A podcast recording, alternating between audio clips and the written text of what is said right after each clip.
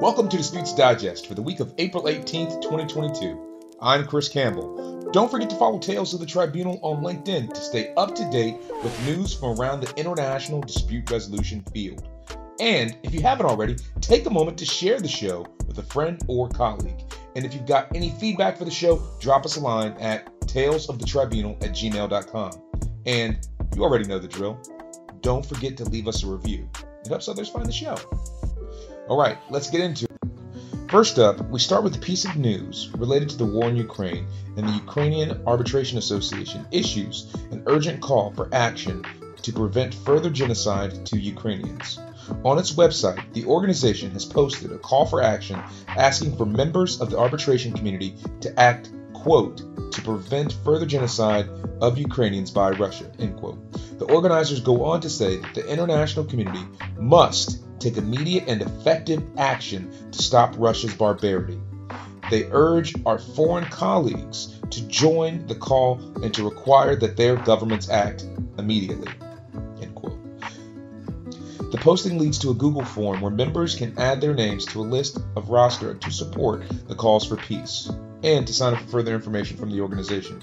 Additionally, we'll post some links in the show notes for how you can engage with other activities by members of the legal community and international dispute space to support the people of Ukraine. From there, let's head over to China, where last month the Guangzhou Intermediate People's Court rendered two rulings whereby the Guangzhou Court granted partial recognition and enforcement of two commercial judgments rendered by a U.S. court based on the principle of reciprocity. However, the Guangzhou court refused to enforce punitive damages that were ordered by the U.S. court as incongruent with Chinese law.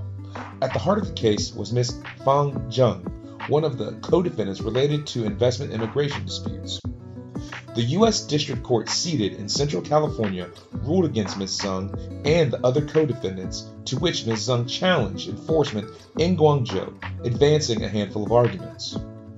First, that the rulings of the U.S. court violated basic principles of Chinese law and public interest, and in particular, Chinese contract law. Second, that procedurally speaking, the plaintiffs were required to seek enforcement in California instead of immediate enforcement in China.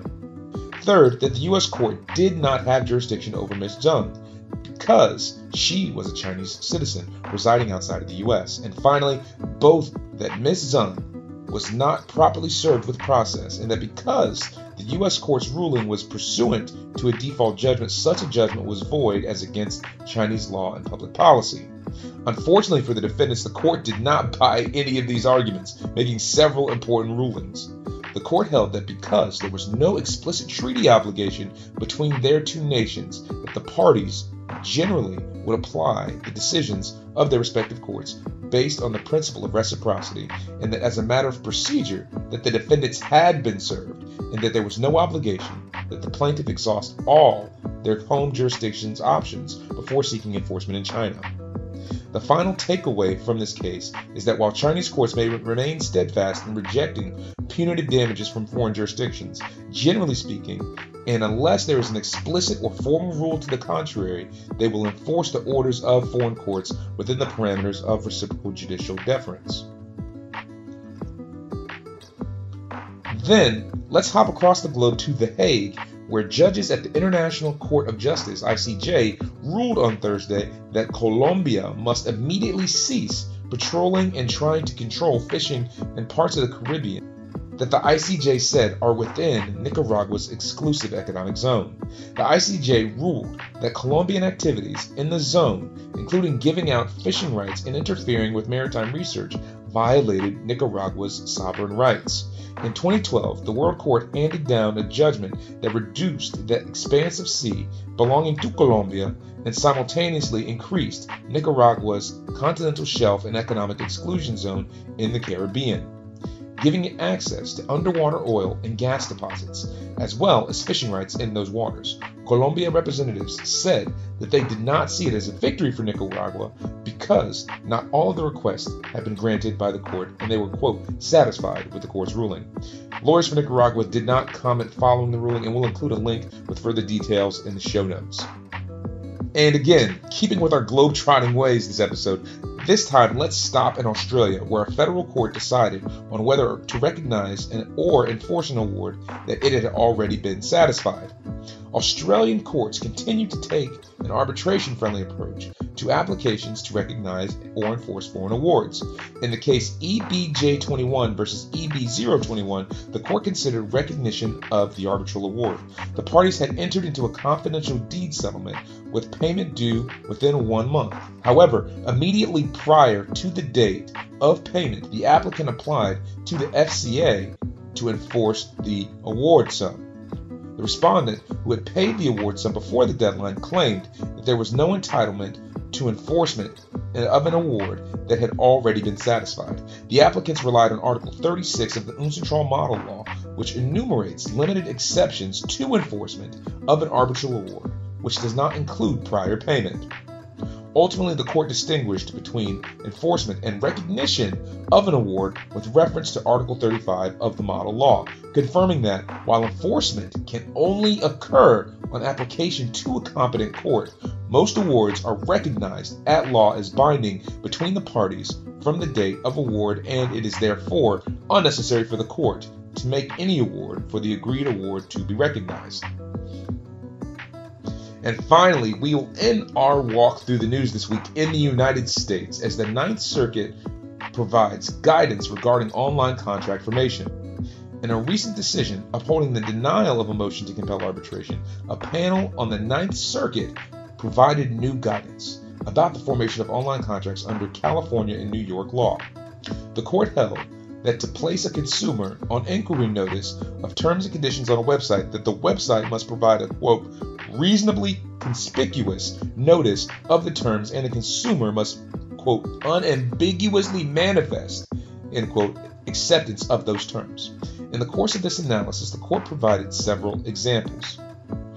Berman follows on the heels of a recent California State Appellate Court decision, Sellers v. Just Answers, that similarly concluded that a company had failed to provide sufficiently conspicuous notice to its terms.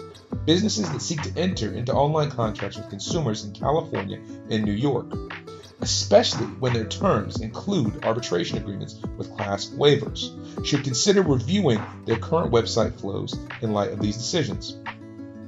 Ultimately, the decision by the court does not break new ground or establish fundamental standards different than the courts of California or New York have previously applied, but it does offer guidance about particular methods of contract formation that businesses should review and consider when implementing their own online terms and conditions, especially when they include arbitration agreements that call for individualized arbitration rather than class actions.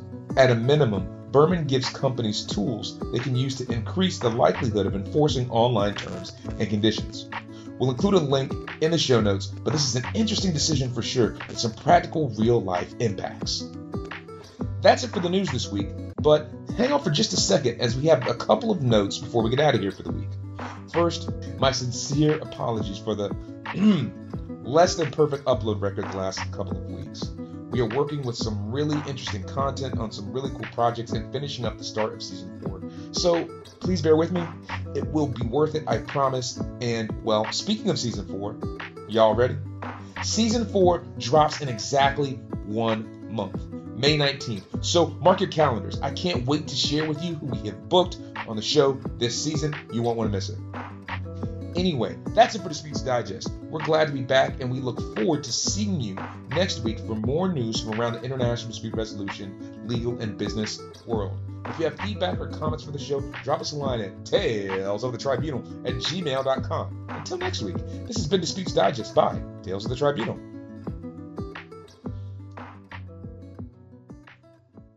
None of the views shared today or in any episode of Disputes Digest is presented as legal advice nor advice of any kind. No compensation was provided to any organization or party for their inclusion on the show, nor do any of the statements made represent any particular organization, legal position, or viewpoint. All interviewees or organizations included appear on an arm's length basis, and their appearance should not be construed as any bias or preferred affiliation with the host or host's employer. All rights reserved.